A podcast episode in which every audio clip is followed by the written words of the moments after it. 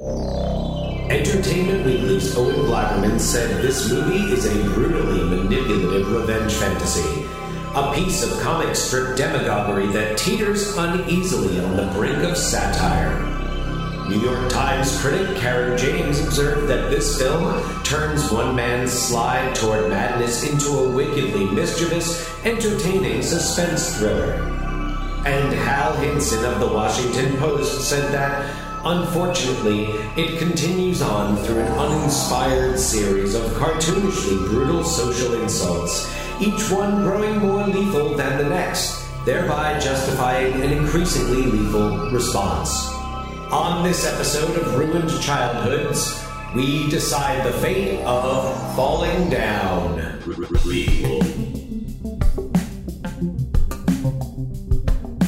Sequel. Re re reboot. Which one will it be? It's the Ruined Childhood Podcast. Greetings, Starfighters. Hey, Dan. I hope that you're not stuck in bumper to bumper traffic on the hottest day of the year. Oh, well, it is the middle of July. It is indeed the middle of July, our celebration of the films, or some films, of Joel Schumacher. Well, I would say I think that the films that we've curated kind of are, I would say, the films that we think best represent his career. Maybe the ones that we're putting up there is saying, and and we talked a little bit last time about Batman. Yeah. I'm gonna kind of separate Batman Forever and Batman and Robin Yeah. from our Schumacher deconstruction here. Yeah. Well, before we do that, all I want to do is just Have some uh, fun. let you know Sorry. I, I'm always having fun when I'm recording. Ruined Childhoods. Shout out to Sheryl Crow Uh, and on behalf of Scott. on behalf of Scott. Scott love Scott definitely had a copy of Tuesday Night Music Club. Oh, okay. Scott's a, Our Scott's brother big- Scott, our brother Sheryl Scott Crow fan. of Scott's Pizza Tours. Uh, big Sheryl Crow Past fan. guest. I Yeah. did not know. Okay. He's a two timer. He and Laura, they're the only ones. Yeah, that's that's right. Uh, well, Laura is uh, spoiler alert going to appear as a legal consultant on an upcoming episode. So Oh, that's Look true. out for that. Yes, Laura. so will, I uh, well while we're talking a little bit about Batman Forever, I want to I you know I have this vivid memory of pulling up to a Sam Goody and there the the glass on the outside you know the windows were covered in posters advertising the Batman Forever soundtrack Oh, which is one of those like say what you will about the movie Batman Forever that soundtrack what like everybody had that soundtrack I had that soundtrack. well yeah you're a He's, person I who's probably around bought it it. at that Sam Goody. I you were probably there with me when that happened when that was happening. You were probably going so you could go buy that soundtrack. That's probably exactly what happened because that would have been summer 1995. I would have just graduated high school. Yeah. I could tell you the first, you know what? Why not? We're not going to devote an episode Yeah, to the sure. Batman movies. So, yeah, we saw Batman Forever. It was like opening night at New Park Cinemas in Roselle Park, Ha. New Jersey, where I saw so many things. And I remember it was like unclear where there was, where the line was. And I was there. I remember, I remember I was with, with Stephanie, Stephanie Carmel. Okay. Shout out Steph. Steph had a baby recently, Congratulations. two months old now. Hometown homie. Yeah. So I remember I was with Steph because like apparently we like accidentally cut into the line and like some guy gave us lip and Steph gave it right back. Ooh. yeah. Nice. So um although you were the people at fault, so maybe not nice. I don't know. It's unclear who was at fault because we were also part of a line. It was unclear. so Let's uh, it inconclusive. They were on the line uh, to get the beer, but you were on the line for the tickets to get the beer. For anybody who's familiar with that very specific David Cross stand-up special. I was about. I'm not going to quote it. I'm not No, going to quote the line that comes next. Don't. No, No. no, no. Google it if you want to know. Okay, so that was your experience going to see Batman Forever. Well, and I and the and it was just I remember looking forward to it. And oh, sorry, more backstory here because prior to that, in I would say December 1993, Okay. there was a, a casting call held in New York City. Okay. It may have been early January. I don't know. I don't remember. The only reason why I'm saying it's around then was because I'm pretty sure we went to go see Wayne's World 2 afterwards. It was me, Nice. Dave DeVito, the amazing Dave. Another I think- hometown homie. By the way, just to put it out there, if anyone listening has uh, small kids that you're, or maybe not that small kids, but kids who, whether they you want to have some type of Zoom socially distanced birthday party or gathering, we did it for my daughter for her kindergarten class for their graduation. He does an online magic show Oh yeah. and I swear he gets the kids engaged the way that they would be engaged in person. Wow. It, I mean, yeah, I was really curious to see uh, what it was going to be, and you know, we we watched some videos. I showed Chloe, my six year old, some videos on his website. You know, so she could kind of like, you know, she was into the. She saw a couple of bits, and she was like ready for them. But he did things like kids participated, like the whole like, you know, I don't want to, I don't want to give stuff away, but Right. parts in a traditional magic show for ages uh i think he said he starts around like maybe four or five and goes up to i don't know 11 i don't know i mean you could get you Google could- it. However old you want to be Google David. Cross's stand up and then uh, Google Amazing Dave. David Cross's stand up, and then another Dave, the amazing Dave, who was with me when we went to the the casting call, and like Tony Smith and Paul was probably there too, Paul Goncalves. Hometown homies. And shout out to them all. I don't think Dave Littman was with us though. Another hometown homie. there was a casting call. They were looking to cast a young unknown as Robin in the upcoming Batman sequel. And I remember we were all lined up. It was a cold day in Manhattan, and we just were lined up around the corner. And we were brought into this like auditorium. Joel Schumacher, to the best of my knowledge, was not there, but we did meet Mali Finn, casting director Mali Finn Okay. who, if you've watched opening credits to movies that were made at any time in the last, I don't know, 40 years, you've seen her name.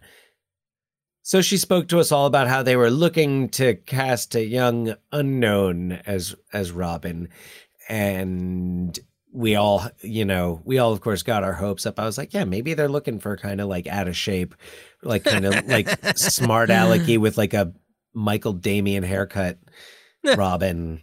You know, as it turns out, they were not, uh, nor were they looking for an, an unknown. No, they found their unknown when they were watching School Ties. Yeah. Absolutely. Yeah, Chris O'Donnell was a perfectly fine Robin. They were like, he is the least cowardly of them all. He will be our Robin. Yeah. Uh stands up for the for the good guy. So very interesting. I had no idea that that happened. So, yeah, so that happened. And I remember buying a bootleg VHS copy of Dragon, the Bruce Lee story. Oh, so this, yeah, this definitely would have been later, late 93, early 94. Whenever Wayne's World 2 was in the theater. Yeah, and then around the time that Falling Down was in the theaters. Yes. Uh, F, I- this would be, uh, this would be later. So this is I mean, and it's in the second run theaters. I probably could have bought a bootleg VHS of Falling Down. I think could- if I didn't probably. already, I either taped it off HBO or uh, may have that may have been one that I rented and then hooked up the uh, the old extra VCR. I think the statute of limitations is passed on this, and uh, that might have been a dub job. Before we get into uh, Falling Down, uh, I have a one more thing for the Lost Boys, and I know what you're thinking. We recorded our Lost Boys episode an hour ago, but I have a one more thing. I can tell. Uh, see, it's it's always important to watch movies from your childhood again every maybe let's say 10 years. Because you definitely look at things differently. Different things stick out to you. You relate to different characters. And sometimes when you're a kid watching the lost boys you might be like oh jami gertz she's cute. But then you watch it several years later and you think diane wiest is looking pretty good in this am i wrong No, you're not. yeah, it's just like, oh, I'm a different person now because I'm, I'm like, oh, Diane gro- Weiss is I pretty have- cute. I have grown from a Jami Gertz from a Jami Gertz boy to a Diane Wiest man.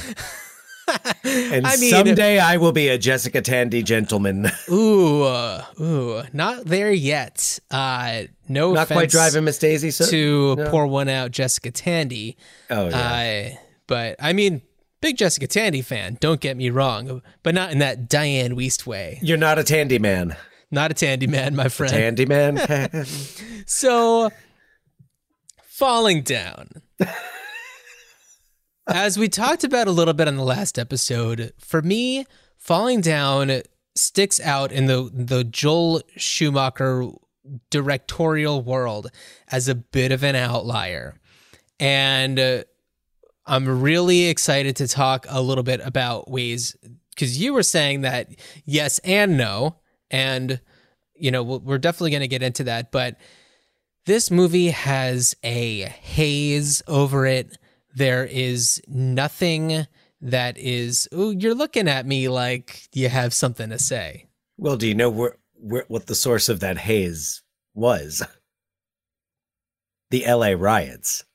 Oh yes, the literal uh, the literal haze in the movie is from the LA riots which were not happening far. Like they were shooting the day that the verdict was announced Yeah. that the the officers who beat Rodney King were were found not guilty. And I mean I production was shut down for part of the time but like they were still shooting not far from where things were going on and That's true, yeah. that is so when you mention that haze that's right. there is the, there is the literal haze, but the, there is also figurative haze as well. But go on, go on. No, no, no. I I do mean the literal haze. It it takes place in on like the super hot day. You're kind of meant to feel uncomfortable. This is a world that is not polished. It is not a pristine world similarly to the way that Joel Schumacher depicts worlds in some of his other movies. Uh, Santa Carla uh, up the coast. yeah, definitely lots of gloss on a certain saxophone player named Tim Cappello. We might not talk about him anymore on this episode. I'm just saying, might not. No, but I I do I, but just a heads up though. I do have maybe it's because Lost Boys is still recently on the brain, but I I do have some some connections, including that again we have a depiction of the world of of this coastal California and Yeah. the Yeah. context of the context of history matters. But I'm sorry, I feel like you were No, go ahead. No, no, no, please. And and, and I, I don't want to get too much into it before you you provide your synopsis Yeah. but i think that in looking at falling down more so than than the lost boys looking at the context of society and and what's happening i mean including the la riots yeah. which are the just which are the it's the the la riots weren't just a spontaneous No. A spontaneous thing. That, that- I mean, that was, you know, that was pressure building, pressure building, pressure building, and then that happened, and it was like, all bets are off. Yeah, which is a very, you know, I guess close facsimile to the character of William Foster D-Fens in Falling Down. The the pressure cooker of a human who has let out bursts of his anger throughout the course of his life and then this is the day when things just go out of hand. I mean, look, when you are stuck in that kind of traffic in Los Angeles, you have one of two options. One, is to sing Everybody Hurts and get out of your car and stand and and sing Everybody Hurts. The other is to leave your car and say you're going home and walk off through the through the bushes. Yeah. Yeah. Really, I mean, if you if your AC is not working and your windows won't roll down, you're left with those two options. Now, hold on. I, I assume you have a synopsis, so I don't want to get too into the ana- into like analyzing the bits and pieces yet. So I'm just Okay. gonna kind of So, let's get into it. When a frustrated, unhinged man needs to travel across Los Angeles to go see his daughter for her birthday and everything seems to stand in his way, nothing will stop him. The day begins when William, D-Fens Foster, sits in bumper to bumper traffic on the hottest day of the year with no AC.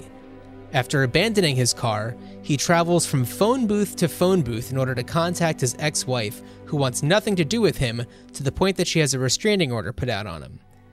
Having recently been fired from his job building missiles for the US military, he is pushed to the brink as he experiences the real world and does not accept the fact that things have changed. A convenience store's prices are too high, the fast food burger doesn't look like it does in the photo, plus they have a hard 11:30 out on breakfast. He can't sit and rest his feet without being accosted by a territorial gang. He meets a Nazi who helps him out, but then thinks that they're on the same side. A rude golfer gives him a hard time, and beyond all that, a plastic surgeon ends up with the giant mansion while he, someone who dedicated his life to protecting his country, gets nothing. Meanwhile, Sergeant Martin Prendergast is on his last day at the LAPD before retiring to move with his wife to Lake Havasu City, Arizona. Prendergast's wife is dramatic, but not without good reason. They lost their two year old daughter to SIDS years earlier, causing her to constantly worry about her LAPD husband, resulting in his insistence on sitting behind a desk rather than risking his life in the field. After hearing reports about a busted up convenience store and some gang violence, both involving a man wearing a white shirt and tie and a baseball bat, he is the only one who begins to piece seemingly isolated crimes together. The hunt is on, and Foster is on the move, leaving bodies in his wake. Foster finally makes it to his ex wife house, and his motives are questionable. She and their daughter escape to the pier as he arrives, and Prendergast is shortly behind, along with his partner Torres. Foster ultimately realizes where they ran to and flees the house, but not before shooting Torres. Prendergast tracks him down to the pier where he finds Foster, his ex wife, and their daughter. He de escalates the situation and they get his gun away from him. Foster knows his fate and tricks Prendergast into killing him. That's I, it's really tough to f- actually synopsize this movie and there's a lot of things that I've mentioned that are you know you can phrase them in, in a lot of different ways. Uh, that's the plot. yeah, it's there's the a plot. lot, and there's so much more to this movie than plot. And what's so not interesting, I, and it wasn't so, it was interesting, but not surprising, was I was looking at at reviews in you know getting getting prepared, picking reviews for for the intro, Yeah, and you look at different reviews from different times. You look at people who have written about it more recently, and you have a piece like um, April Wolfe uh, wrote about it in the uh, Phoenix New Times in back in 2017. April Wolfe wrote about it and really and writes about it in the context of today's world of of Fox News and you know that white quote unquote white fragility yeah, and and that you know looking at this movie as then like she, uh, she writes falling down is a los angeles a long way from la la land. And what she says captures a lot of what what i saw in the film watching it you know yesterday. Hmm and where i haven't seen it in you know at least 20 years. It's been a long time since i've watched this movie. yeah, same here. and i totally have like saw it differently. Yeah, um, so she writes, it's D-Fens's mother who spells out what the flat topped, tight lipped white Avenger can't bring himself to say that he's a laid off DoD contractor stiff who was previously, quote, defending the country from the communists, unquote.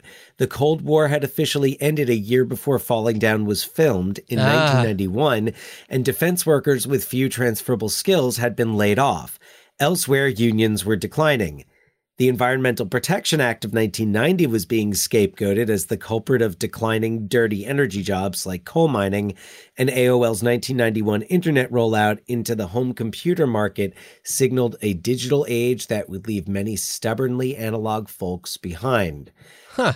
And then uh, she goes on, she talks about how jobs were already going overseas before NAFTA and that women and people of color were negatively affected by these changes a lot more. But then white men, for the first time, she says, for the first time in the post war United States, white men were finding themselves destabilized, not guaranteed a place on top. And some were angry and looking for someone to blame Yeah. without knowing a lot of the specifics of history, I was kind of picking up on this. And then she really ties it together. She says, contributing to this feeling of victimization of a country being stolen was the death of the Fairness Doctrine in 1987. So, the Fairness Doctrine, which in 1949 is FCC policy that demanded anyone holding a broadcast license air discussions of controversial issues in a quote, honest, equitable, and balanced manner. Huh. So, Ru- so that goes out the window in '87. Rush Limbaugh goes national, and she, I'm just going to quote her here instead No, of this makes a lot of sense. Rush Limbaugh went national in 88 and boomed in 91, sucking American dads into the, his black hole of hate and thinly veiled racism and sexism. Suddenly, white resentment was hugely profitable. In 1976, Travis Bickle was the fringe. In the 90s, he was going mainstream. And this is, again, this is a excellent take for for today. Now, if you look at the reviews from the early 90s, Okay. most of the positive ones are either like, you know, it's a darkly funny action thriller. So they're kind of like, oh, you missed the point. Or it's people saying, this is, this is dangerous. This is, this gets into weird territory and we're not sure what we're supposed to make of it. One of the few critics, I think, that kind of saw it coming. I'm sorry, John. Go ahead. You have something. I was going to say, there's no good guy in this movie. Even Prendergast isn't a good guy. You're rooting for him to catch this guy who's going out on a rampage, but like he's not a good cop in the in the eyes of his department. I mean, we see him doing good police work here, but he's also like not a good husband to a partner who is really struggling and he's Huh. doing what she wants him to do begrudgingly and ultimately like tells her off. And uh, she like I said in the synopsis like she's going through a really difficult time. Her life was changed when their when their child died suddenly. And uh, there's just completely unresolved emotional distress going on. And he's absent in that way. So it's like he's the good guy but he's not a good guy. So this is a movie where it's like no one's really good in this. And Well, you can look okay. at and you can look at D-Fens also, and we can call him whatever we want. But D-Fens, you know, he looked at himself as the good guy at the very end. He's like, I'm, the, bad, guy. Yeah.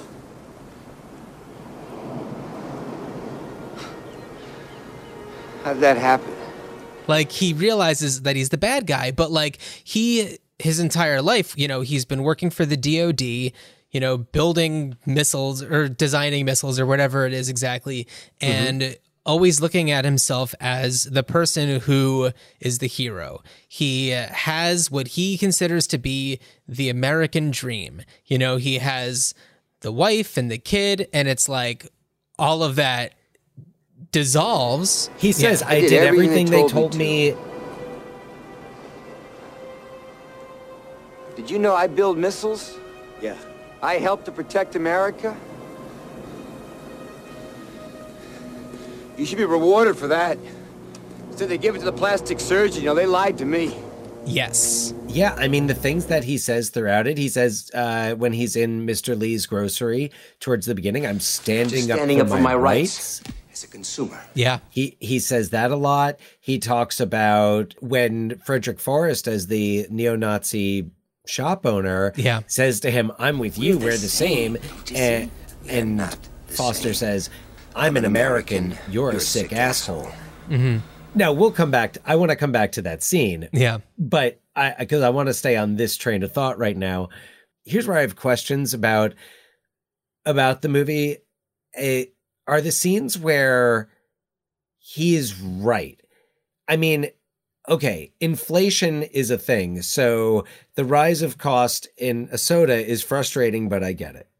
Yes. But then, but like when he actually kind of starts making a point about like like golf courses right. And and I all, th- all due respect to golfers, but I think that this is where the movie is trying to play with the audience and make you question like I'm supposed to not be liking this guy. Why am I all of a sudden on his side? You know, uh, this doesn't make and it's like why does the plastic surgeon have the the big house when the people who are trying to do good get nothing? And it's just like you, you it's tricking you into being like, "Wait, maybe I do agree with what he's saying and what he's doing." or tricking or tricking you into showing that that you that these extremist beliefs yeah it's it's kind of like um when you kind of get people into you know a little bit a little bit this and then all of a sudden you're like oh wow. Oh okay. So i've got some crazy views too or Right. some some views that could be seen as as extreme. But coming back to his wife and i think a, a, i think it's good to discuss a lot of this in in in the way it relates to today because ultimately we're going to talk about its place today and you know what what should what should be what should happen with it. So i think i think this is this is the kind of movie where a lot of that discussion i think eh, where i think talking about where its place is today and when you watch it today what the read on it is. And with what i saw a lot of was viewing it from the lens of white privilege and looking at the inconveniences. And you're talking about you were talking before in the intro about his win you know the windows not opening. And i wondered how much of that was actually was real or how much was in his head. Uh and it didn't doesn't really matter Yeah. ultimately but to, like there's all these conveniences the traffic he's impatient he's trying to get to to this house. Just real quick, you just said, you know, what's in his head. The movie starts out coming out from his mouth. The shot opening shot is like you are coming out of his head. Yes. Yeah.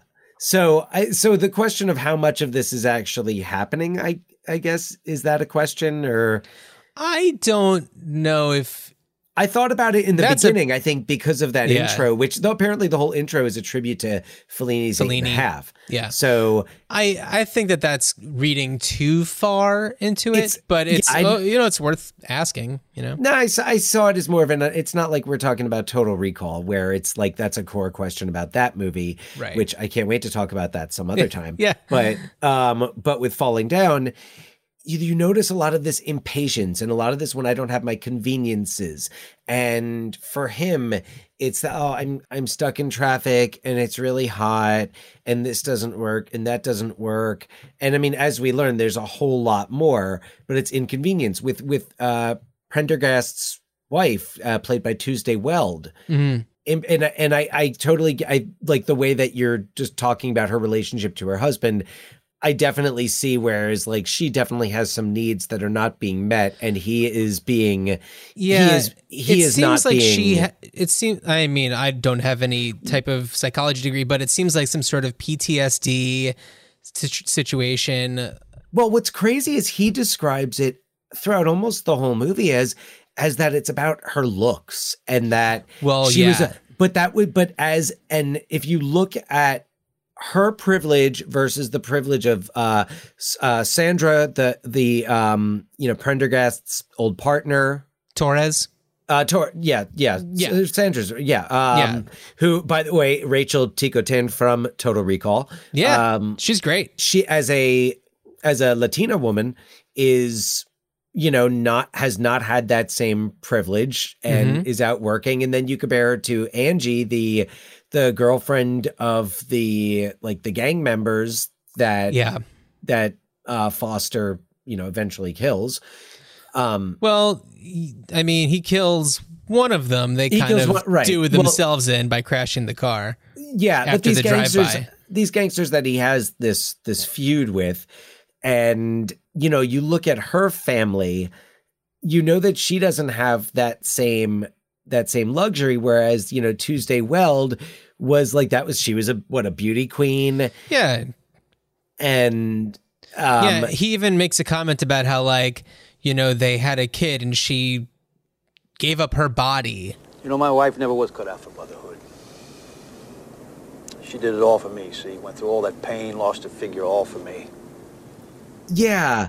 There's a lot of that that's that's that that yeah, I mean that's kind of where I saw him as being I'm I'm not going to call him not a good man, but I but definitely flawed. Definitely flawed. Oh, definitely flawed Yeah. because by the way, because, didn't yeah. mention it before, but that's you know Robert Duvall.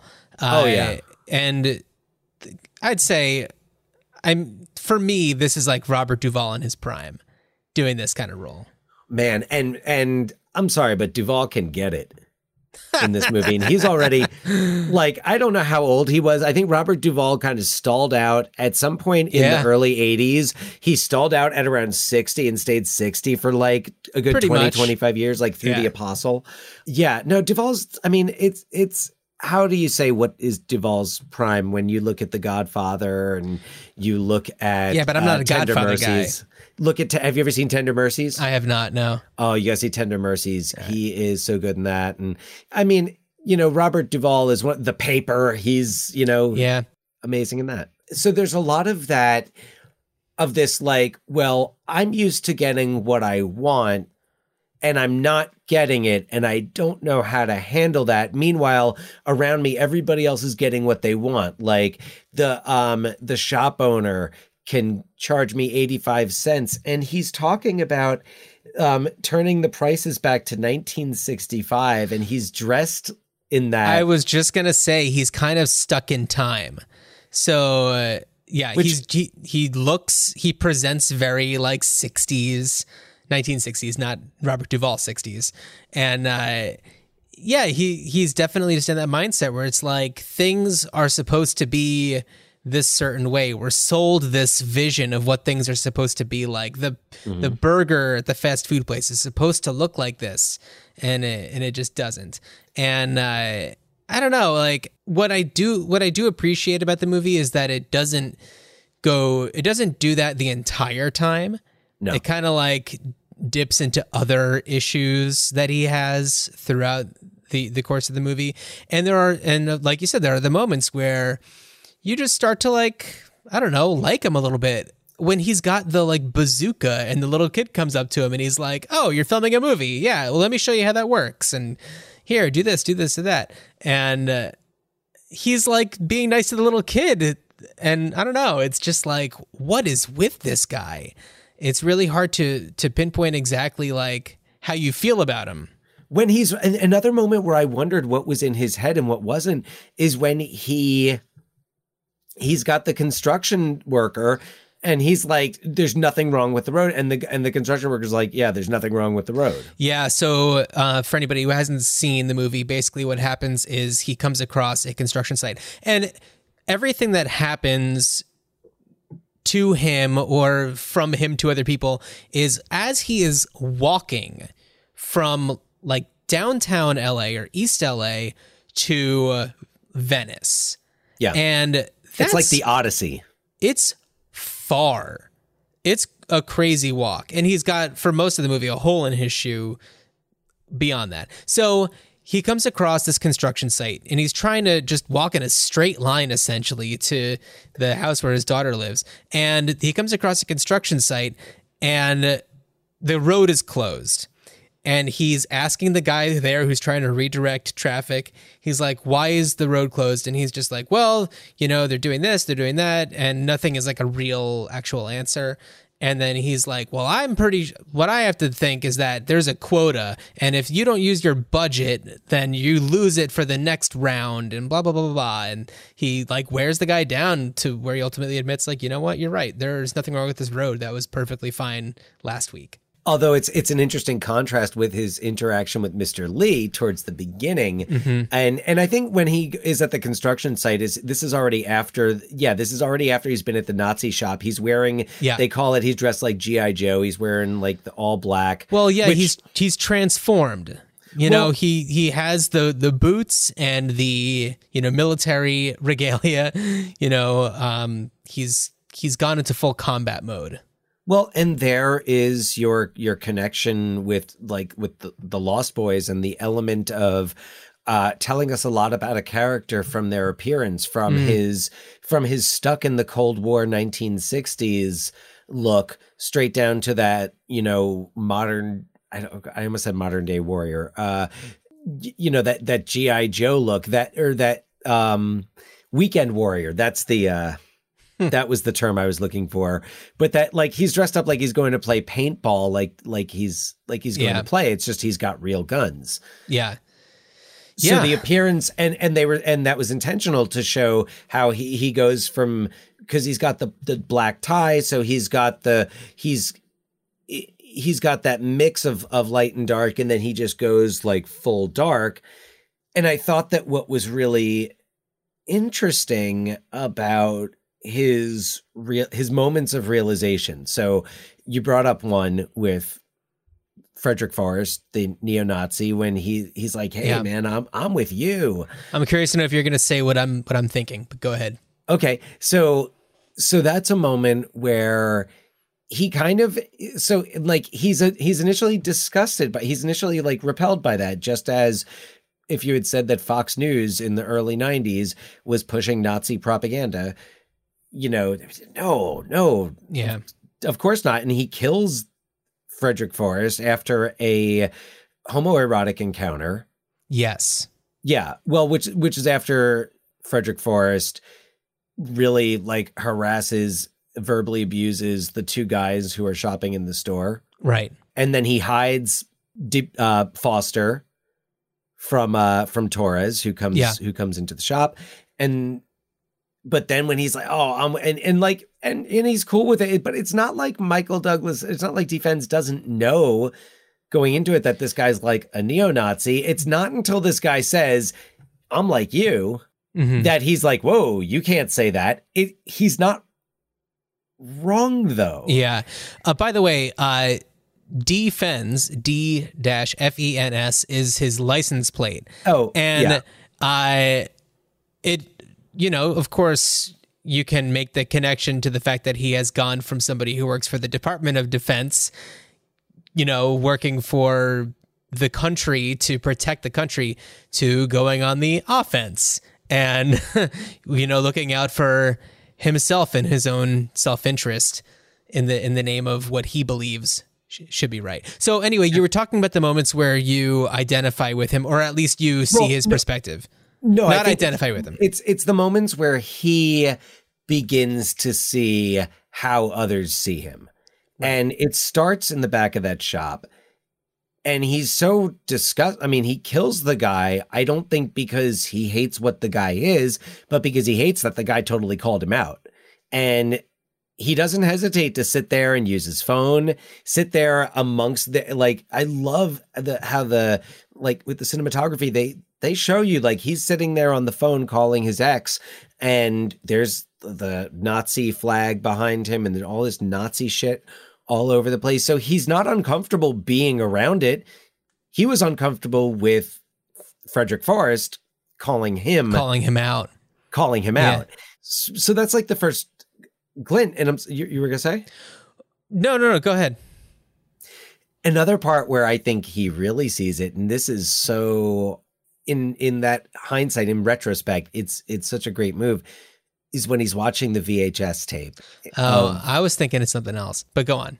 so he's watching the VHS tape in his Ex-wife's uh, his house. ex's house of the daughter's old birthdays, and he's seeing him first. He's seeing himself the way he wants to see himself on it. Yeah. where is everyone's happy, and then there's all the stuff where he starts to get angry about the rocking horse Yeah. or the Get her on the horse. Put her on the, the horse. cake because she doesn't want. She's crying, and she's like, I don't know, two Yeah. and and yeah, put her on the put her on the goddamn horse.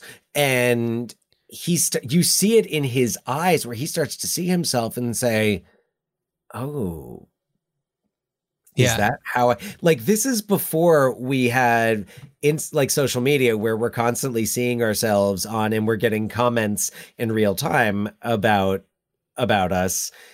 This is his first time I guess really seeing this. And Yeah. then again there's on the pier when he when he he's he sees what's going on and I'm the bad guy. He says I'm the I'm the bad guy. Yeah. Yeah. And- well, so yeah. what I was thinking is so there's a scene after he is on the golf course where he what he does is he climbs a fence that has barbed wire on it. And that's where he ends up in the backyard of this um, plastic surgeon's mansion. And there's this family out sitting by the pool. And it's the pool guy who was given permission to have a barbecue with his family there while the doctor was out of town. And they at first think that he's like a security person who just didn't know that they were given permission to be there. He's carrying a shotgun. was carrying a shotgun. So once it's made clear what's going on, you know, he's kind of like he's kind of like taking them hostage and he's just kind of like sitting there with them and listening to the the guy who's being a, a real like mensch and basically just being like I will go with you. Like mm-hmm. le- let's you can leave my family. It's fine. And he's his defenses are starting to come down.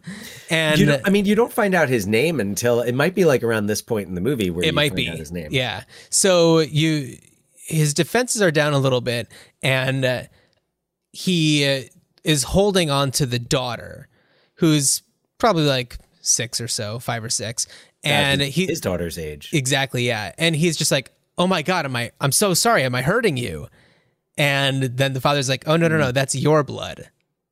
And uh, he it's like reality is starting to present itself to him he kind of sees that he sees the image of of the real family man, yeah oh yeah which is not. And so again, but what's interesting again is we have, as with the Lost Boys, this theme of the mainstream and what it in and what the mainstream is and how value and the changing of values hmm in society. And whereas the Lost Boys kind of showed, you know, what's there under the surface, um, under the boardwalk, if you will, falling down is showing kind of, I guess, that what else is out there and what's happening to the mainstream as the, you know, the quote unquote other begins to I always you know when you make the pie analogy just because everybody else is getting a bigger piece of pie does not mean your piece of pie is getting smaller. yeah It stays the same. You're they're just getting more than a crumb now. yeah totally Like their piece of pie still isn't as big as yours. You still have the biggest piece of pie. It's just not as big. Yeah. So I I just want to talk about one of the things that bothered me about this movie. Mm. Has nothing to do with the themes in it or the writing so much as the fact that the LA geography is see it's just impossible because you constantly see Prendergast like back at the station. And to get and we have to assume that that's near East L like it's in East LA like or downtown LA somewhere just because that's like where the guy from the convenience store goes that's the precinct he goes to. And that's like around where the um you know the traffic jam happens because we see Robert Duvall sitting in the traffic that same traffic jam that uh He defense is in. pushes pushes he pushes the out car out of the road, way, yeah. And uh, Venice is extremely far away, and it would take probably on a good day, I don't know, maybe an hour to get from there one point A to point B in a car. We've established that there's a lot of traffic going on. We've also established that you know he's on foot most of the time. But Oh. the fact that Prendergast keeps on going back to the station for him to ultimately at the end get to Venice before things really go down, it's impossible. I need to point something out for people listening who who maybe don't know us as well. So John spent several years living in Los Angeles and Yeah. knows and of course and knows this well. It's the same way when you watch Die Hard with a Vengeance and you've lived in in Manhattan, you are like, "Oh, how the fuck is he going to get all the way downtown in time to get that phone call?" Take the park. Um, or yeah, you just take the park. No, or it's more like Harold and Kumar go to White Castle is more of the one that I watch where I'm like, are you serious? Wait, what? but even I, who have never lived in Los Angeles, was like, wait a second, they're trying to stop him from potentially killing his ex and their child. And rather than trying to get some closer unit to go, they're trying to, he's good. Yeah. Like, they're not going to get to Venice in five minutes. Even I knew that. I, it makes no sense. Well, and Foster's driving from Pasadena. That's isn't doesn't his mother live in Pasadena? Oh yeah, I think you're right. Because they say something about man, Pasadena to Venice. That's a long way, and it, Yeah, it's that's not a like crazy long way. and don't and they go to Pasadena. They talk to his, Yeah. Lois Smith plays his mother, but yeah, the yeah, totally with you on the L.A. geography. Yeah, no, that's just like one thing that that bothered me. Uh, what I thought was interesting about this movie is that you know I, I was wondering if it somehow inspired you know a lot of the like violent video games like Grand Theft Auto. I mean, this is on foot, but like, you know, you kill the person, then you pick up their weapons. And, uh, you know, it's yeah. right. Well, it's like he goes to the convenience store. Hey, there's a bat here. He takes the bat. He uses the bat to get the gang members. He uh, grabs the you know butterfly knife from them, which he eventually uses on. Is that what he uses on on the Nazi. the Nazi? Yeah. Yeah. And then uh, you know the the the gang does the drive by and they crash and they have a duffel bag filled with guns. Takes the duffel bag filled with guns and yeah, it's I don't know. Just uh, you wonder where the influence is. Yeah, yeah. Oh, I made this strange connection. Sorry, there was a line that all of a sudden made me think of Brick, and I wondered Huh. if Rian Johnson. To, it's when when his mother, when Foster's mother finds out that that he's like lost his job, and she says, oh, "Where's he been eating his lunch?" And I just think of that line uh, that Joseph Gordon-Levitt has in Brick, wh- wh- where like someone, like, oh, someone wants to talk to you, and he's like, "Ah, she knows where I eat my lunch," and because it's got that like noirish Right. tone to it. But I thought about it's like, uh, um, is there any? There's not really much connection between those characters. So Oh man. I coincidence, I think so. yeah. I think so too. Yeah, I and and I always appreciate movies that like take place in one day. I think that that's a really cool storytelling mechanism that you know you see all the time. And in a lot of ways it makes me think of like well you know how much did this movie maybe influence something like Superbad where it's like you know the person's journey and the the the trials along the way to get from point A to point B with like you know this ultimate goal at the destination it's a structure. yeah it's it's a really I cool mean, structure Die Hard takes place in one day. Right. Die Hard takes place in one day in the same place. I mean, mostly. Yeah, But like the you know, the taking place in one day, but like starting like the the journey, you know, that the paper. We talked yeah. about the paper. The paper's Yeah. another one. That and that I think I think the paper follows a more a more similar structure and Superbad. A more a similar structure where it's like okay, you know, throughout the we're we're going from morning to you know whenever evening, late afternoon, and you know he needs to get from A to B to C to D. You know things need to build over the course of the day and you have and you also have the pressure of of uh Prender, Prender, Prendergast's wife. I can't say it apparently unless I say it like that. Uh hi- his his wife who's like who needs his attention who needs you know there, and the, yeah the, you know what there's another theme in this movie of what happens when mental illness goes unattended Yeah. Yeah. and what yeah, when it's when when trauma is not addressed because clearly Foster, like I don't think it was just when he lost. It clearly wasn't just when he lost his job because, like you know, he had those anger issues and all of that. You know, going back a long way. It seems. Yeah. Yeah, and just to go along with kind of what we do on this podcast, talking about, you know, how this movie we brought back, I'm not suggesting that there be a prequel, but I would be curious to know what you know, we get a glimpse of his mother, but you know what his life was like growing up. I, you know, and it's like Young no- not- right? You wouldn't want a a full prequel about that, but like if there was a remake, but like getting a little bit more into seeing what that was like, Would it so like a young Sheldon kind of deal? exactly like Young Sheldon. Yeah. It's so funny because I took a similar route though. Oh, that wasn't going- my idea. Oh, Oh, no, no, no. oh. My oh. idea was actually a stage play. I thought that it would, you know, even though it's a lot of different like locations, which makes stage plays a little tricky.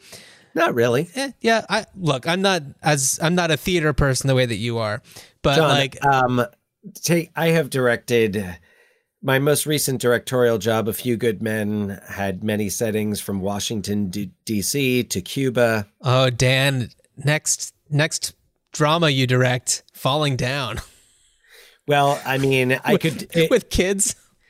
oh, That would be you like that would be like in uh, Rushmore, all the uh, the plays that he directs, where it's like little kids doing very like adult things. I've I've thought about doing it. One of the things I I I, I did once, and uh, anyone who grew up uh, around the same time we did in the same area we did will will understand this. But one adaptation that I wanted to do is Glengarry Glen Ross, the Channel Eleven edition, and Wow, we've talked about Channel Eleven a couple episodes ago, I think. we we have like I have a copy of yeah. I, I have a copy of of the script and I was and I was just like, oh man, wouldn't it be fun to do like just take out all the profanity and just switch it out for the most ridiculous shit and the most ridiculous malarkey. So, uh, yeah, I don't know. I think that it would be really cool to do this as a stage play, though.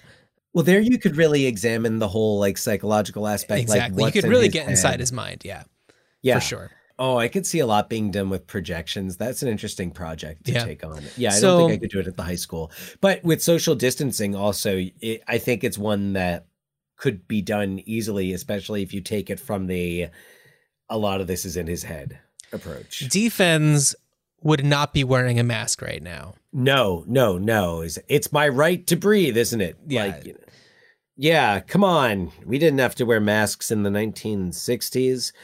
Do you have anything anything else to say? I mean, I, I could go into There, we could go all day on falling down. Uh, one other thing, Yeah. one other thing I wanted to bring up is something that I didn't love about this movie is that I can think of at least two times when the song uh, "London Bridges" comes up. You know, uh, Prendergast like sings it on the phone with his wife, and then I believe that that's the song on the like um, snow globe uh That- yet yeah. also gives the title of It, the right. movie And it's like. I love the movie's title. You know, it- There's a lot of like men, like when he's in the back with the neo-Nazi and he's leaning on the counter and he's like, "Give me your hand," and he's like, "No, I'll fall down." right. Yes. So is it just Yeah. kind of like the I don't know. over? Is it I- just like well, you don't I just don't. Do that, that's one thing that I just couldn't figure out is like, what is the significance of this song in this story? And I thought that it, I don't know, took up too much of my brain space for some for a movie that took up a lot more of my brain space for a lot more valuable things. oh yeah, I agree. I yeah, I didn't even really like. I think I know. I There's like a noticed it 'cause I London saw it. Bridge poster at some point. I don't Yeah, know. well, they talk about moving London Bridge to Arizona. yeah, that's right. Yeah, I yeah, no, I agree with you. Like, I didn't really dedicate a lot of headspace. That said, I- if that's the reason why the movie's called Falling Down, it's fine by me because it's a great title for the movie. Oh yeah, no. Um, I will say though, in terms of music, though, there was this one point where I felt the score was was like was just a little too Mhm. much, and it was it was towards it was towards the end when um when Foster is, is on the run, when he's running. The one block from I the uh, house to the pier. Yeah, and there's just like there's like yeah. action movie music, and I was just like, I'm like, I don't know if this is the music I want right now for this, yeah. especially. But I think a lot of that is is hindsight, and a lot of that that's why when you look at reviews and essays written about the film, there's a lot more like people writing about it now are pointing this out and saying like oh boy this movie kind of called out a lot of things long before they were getting called out in the mainstream media Yeah. yeah, for sure. Credit to Michael Douglas for nailing the character. And I think that, I mean, I read somewhere that like it, the movie really wouldn't have been made had he not been part of it. no i was just going to say that no it was it got shot down by every studio and then he got the script and was like this is the best thing i've ever seen this is like his favorite of his performances Yeah. And I don't think I disagree. I mean, I don't know if it's my favorite Michael Douglas movie. I think The Game might be my favorite Michael Douglas movie.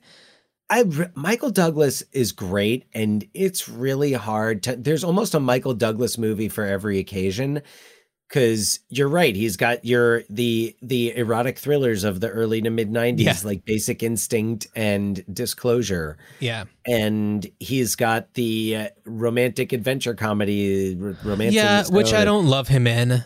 I've talked about this before. He a- it doesn't a- feel right to me. It's an Indiana Jones carbon copy, but well, not a carbon copy. Yeah, I was gonna say like that was running out of toner or He's an something. Alan Quatermain uh, carbon copy. Yeah. But War War of the Roses, right. hmm Wall Street, um, Yeah, Wall Street. He's great in. Traffic. I mean, like you could go on and on with great Fatal Attraction. Mhm. Uh, you know, great great Michael Douglas performances. But yeah, this is one I that I think has has aged well in that we've seen the evolution of of of this character in Mhm. real life. Yeah, we sure have. like you said, he would not be wearing a mask. certainly not. No. Probably a red cap. Yeah. Uh, yeah. Had he not gone completely off the rails, you know, if he off the pier, off the pier, oof, very much so. went overboard. Yeah. Uh, so, yeah. Oh man, mean- that, oh, but that scene. I'm sorry, but oh, but yeah, that scene. And like, there's even that moment where Duvall's like, "Don't you want to see your daughter grow up?" And he's like, "From behind bars, no. Yeah. You shoot me, and she'll get the insurance money." yeah. And Yeah. there's that moment where they see. I've I, I watched when I saw this movie. I saw them as like almost two sides of the same coin. Right. Two guys. Well, who, they and they draw this parallel when he's talking about doing like a one, two, three shootout, where it's like it's a western, and you know, it's a kid who hasn't grown up from the 1960s. yeah, yeah, yeah, glorifying westerns. Yeah, Yeah. he's got he's he looks like and and it would be interesting I guess to like you were talking about a prequel where maybe you would see him as a child in the 60s. Right, which you could also do if you're doing a stage play and you kind of go Oh. into his head a little bit and see him in the past, you know, But it would be interesting like watching a cowboy movie and turning it up while his parents are yelling at each other or fighting or whatever.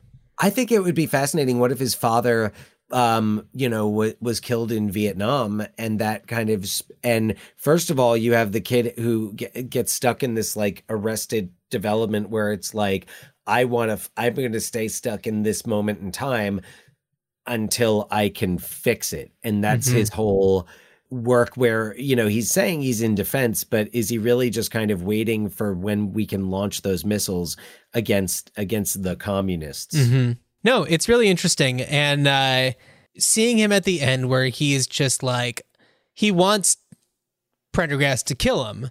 You know, he's realized that he's the bad guy.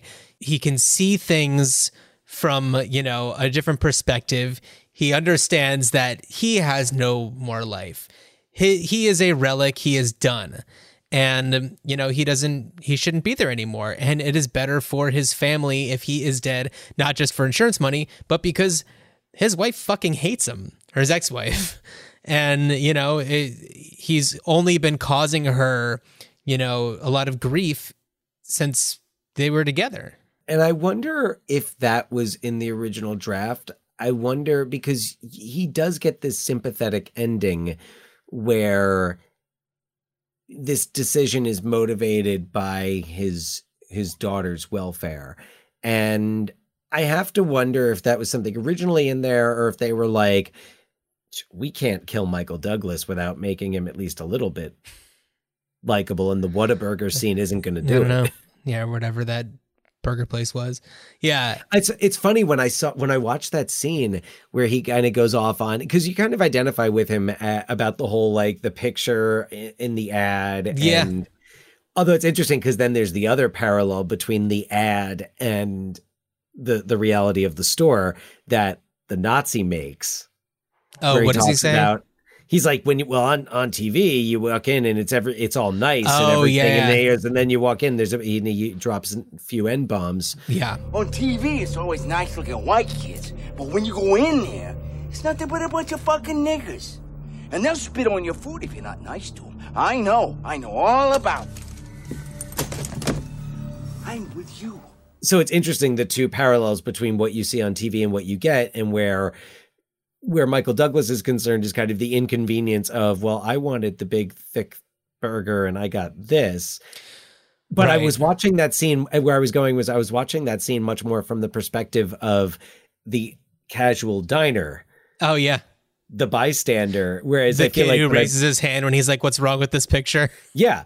Um, you know that or or the the woman who throws up because he's Oh, he yeah. accidentally shoots the gun Yeah. and has the gun aimed at her.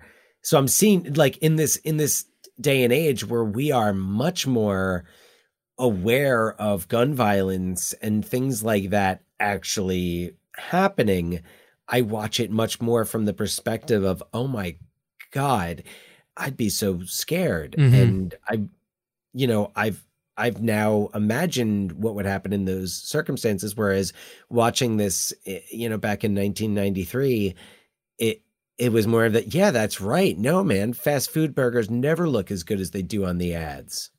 And I hate when I can't get breakfast past 11:30. Yeah. Yeah. I, I mean, things change when you watch movies at different stages in your life. Sometimes you are a Jami Gertz fan, sometimes you are a Diane Wiest fan. It all changes throughout time. And right now, especially in this time, we think about things from the perspective of people who could encounter somebody walking into a place with a gun. You know, we are living in a world where that is more real. And this, from the two of us, you know, people who are, you know, we're two white kids living in suburban New Jersey, this type of thing could have never happened, uh, you know, in But- our minds. And that's where I think a lot of the critics at the time, Roger Ebert being one of the major exceptions. Oh, yeah. I read Roger Ebert's review and Roger Ebert was definitely like thinking forward Yeah. with this movie.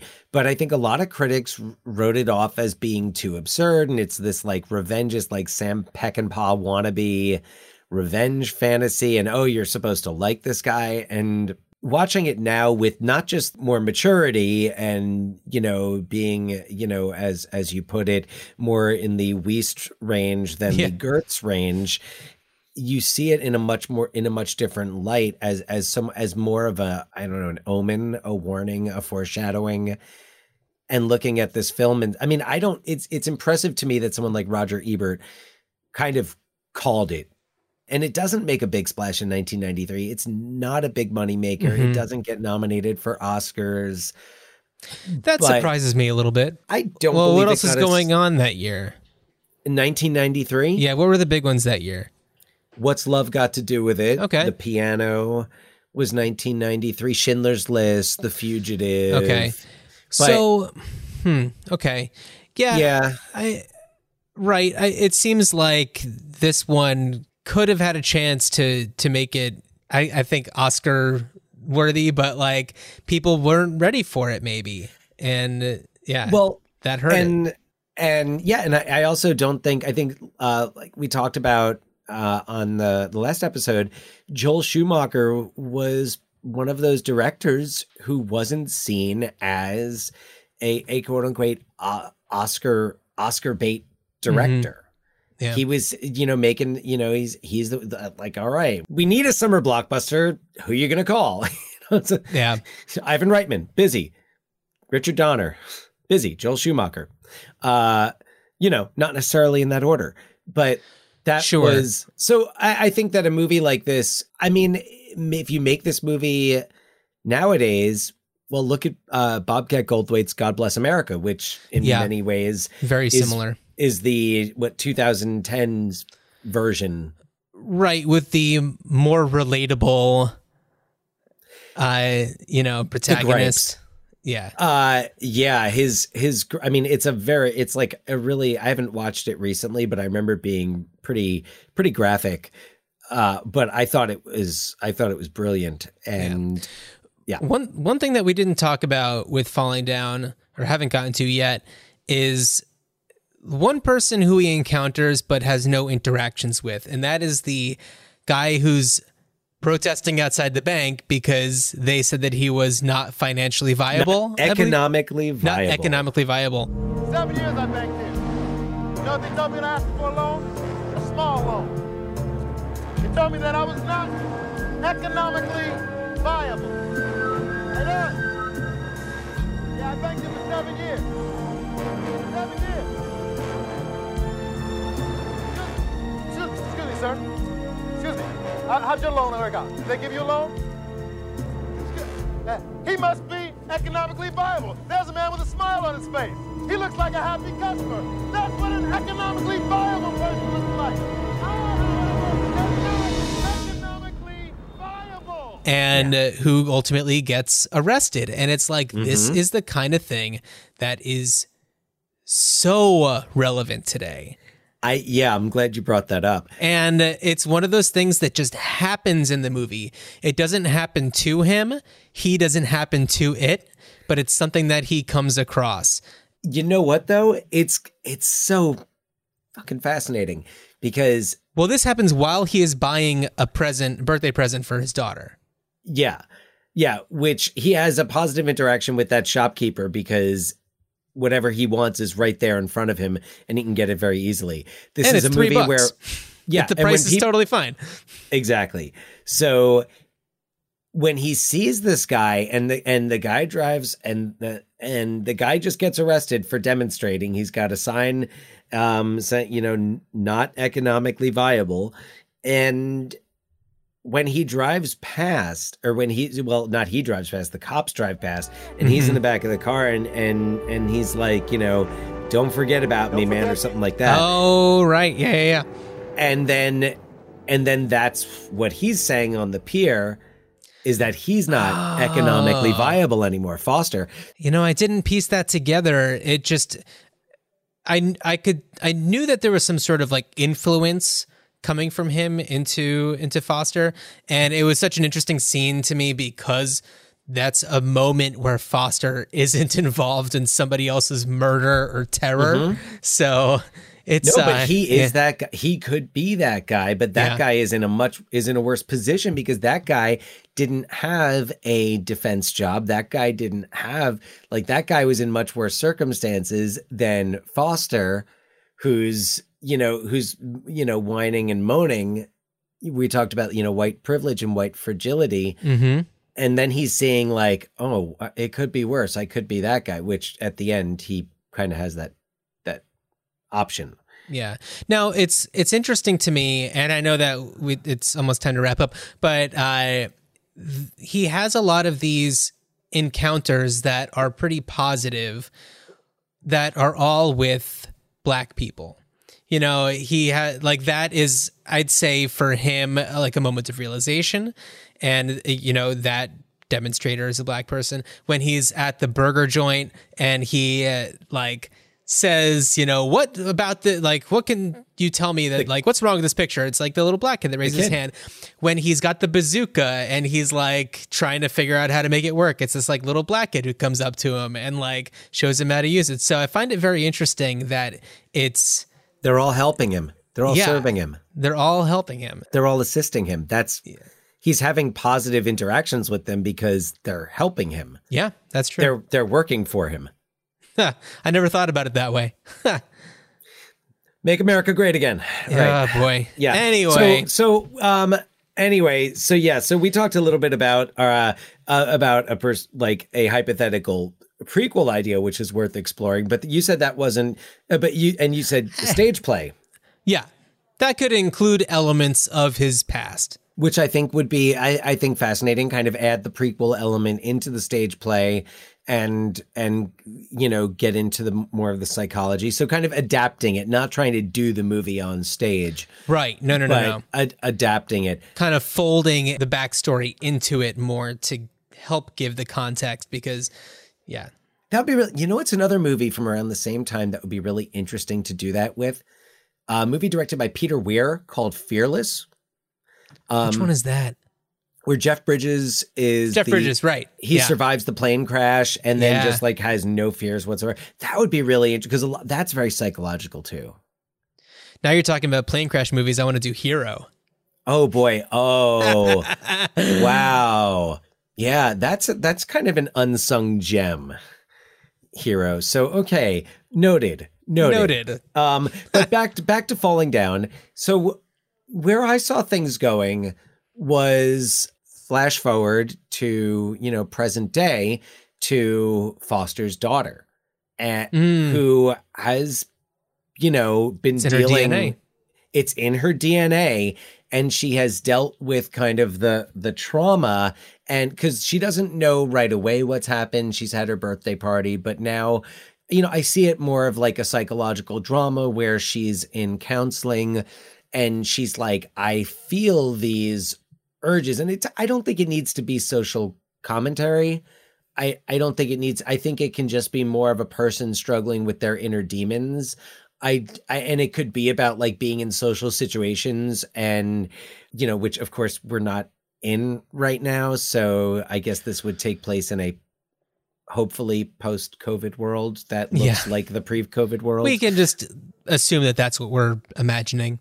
yeah but like imagine where like you know she's at the supermarket and something's taking a really long time like the the cashier's taking a really long time because the woman's you know it's um you know uh the you know the the woman's got all these coupons or whoever's in front of the who's not not she not the the, the daughter Is this an uh, an inner, inner space? space. Yeah, that's kind of what I was picturing. but like, imagine she's like behind her and like she really starts to like, you know, you see that she like is shaking or that she has these violent fantasies and that she's trying to negotiate that she like she knows about her father and she remembers and she can have that call back and maybe she has these nightmares where she is where she is her father on that day and where she's heard all the stories of what's happened to him. So she has nightmares where she's the one in Lee's grocery. Well, she's probably got PTSD.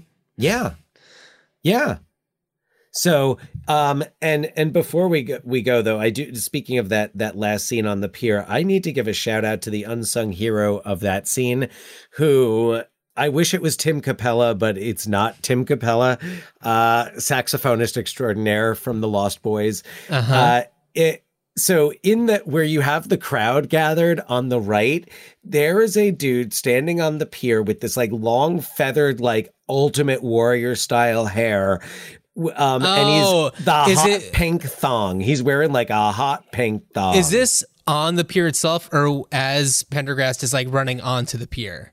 Oh, because I noticed it- a lot of interesting characters who are like at the the it's where edge the the cops pier. the, cops have it blocked off. Yeah, Yeah, where the yeah, cops yeah. have it blocked. He's Oh, I noticed standing those like people. right on the right side. And he's wearing nothing else, but he's got this hot pink thong and this feather like like he's in a, like a hair metal video or like I said, Ultimate Warrior. yeah, Uh, we'll have to share that on Instagram. there's a whole lot of Instagram that needs to happen. But Yeah. oh, and I was thinking I was like Aubrey Plaza as the daughter. Huh. as Adele. Yeah. Aubrey, I She'd really be great. because I think she's got that dramatic performance. And I didn't see the the remake of Child's Play, but uh, no, but uh, yeah, I think she's great. That'd I be mean, awesome. among other great actresses, but she was like the first who came to mind. Mm-hmm. Yeah, and by the way, we haven't mentioned her yet, but shout out to Barbara Hershey who gives a fantastic performance as as Foster's ex-wife uh, Yeah. Elizabeth. She's very good. So uh, there's a scene where she's talking about talking to the cop about him, and the cop is like, "Well, did he ever actually hit you?" And she's Yeah. like, "And you've I felt for her so much in that scene." Oh, Man. absolutely. Yeah. So uh, throughout the course of the movie, she has a patrol car there because she's afraid that he's going to show up. And they have this rule where it's like they can't send somebody out more than like three times on the same day. And uh, of course, they use up the three times. And yeah, she says like has he did he ever actually act on anything? And it's like that is why all of this stuff keeps on happening is because Believe people have to believe the victim. People Believe need to the have victim. the evidence, the physical evidence, or, you know, there needs to be something physical that happens. She should have shown him that tape with the rocking horse and been Yeah. like, "Watch this," and you tell me I didn't do the right thing. Yeah, totally. Yeah. Now, if only our. Uh, did we talk about? No, this is the last episode. We talked about our summer of '87 home video. If only, like in the background of one of the shots on like the pier, there was, you know, Michael Douglas and his family. I'm like shouting about a rocking horse. I, is there video from when I remember we did go to Venice? Yeah, now I have to watch it back and see if there's a uh, anybody looks like Michael Douglas. Well, that that would have been down. Yeah no that would have also been in a fictional world and uh, would have been a few years too I'm- early. That's that's well, let's see, eighty-seven. That would have probably been around the same because if we're talking about what like her second birthday, and if she's turning what like six or so. Oh oh oh! I'm sorry. You know what? I was thinking of the end. Oh no no no! yeah, I was yeah, talking yeah. about Oh, his home video. oh yeah, with with the ice cream and or whatever. Yeah, yeah. Got Uh, it. anyway, anyway, anyway, anyway. Now I'm with you. So Yeah. Well, why don't we talk about uh, what we're going to do in our next episode so we of are July? as we continue through July, we uh, we we revisit Joel Schumacher's frequent collaborator Kiefer Sutherland Yeah, taking the Kiefer. lead in Kiefer Kiefer.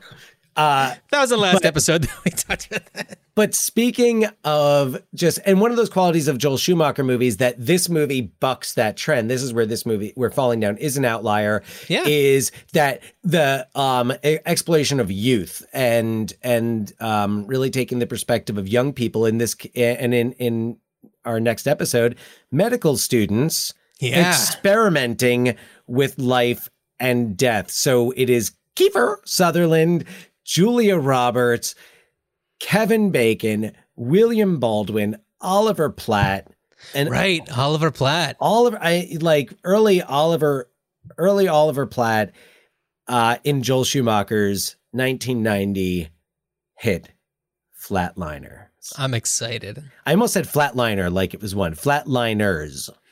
Yeah. So, Flatliners, plural. Uh, if you haven't seen it, check it out. Meanwhile, let us know what what your Joel Yeah. Schumacher favorites are. What well, like what? Maybe you're a Phantom of the Opera fan. Maybe maybe you love the number twenty three. Those are movies that we're probably not going to talk about as much. Right. Yeah. So uh, email us at ruinedchildhoodspod at gmail.com. Follow us on Instagram at ruinedchildhoodspod. yeah. And yeah, John, any any final Yeah. As you're going from East LA to Venice on foot, I wish you a good journey. Yes. Good journey.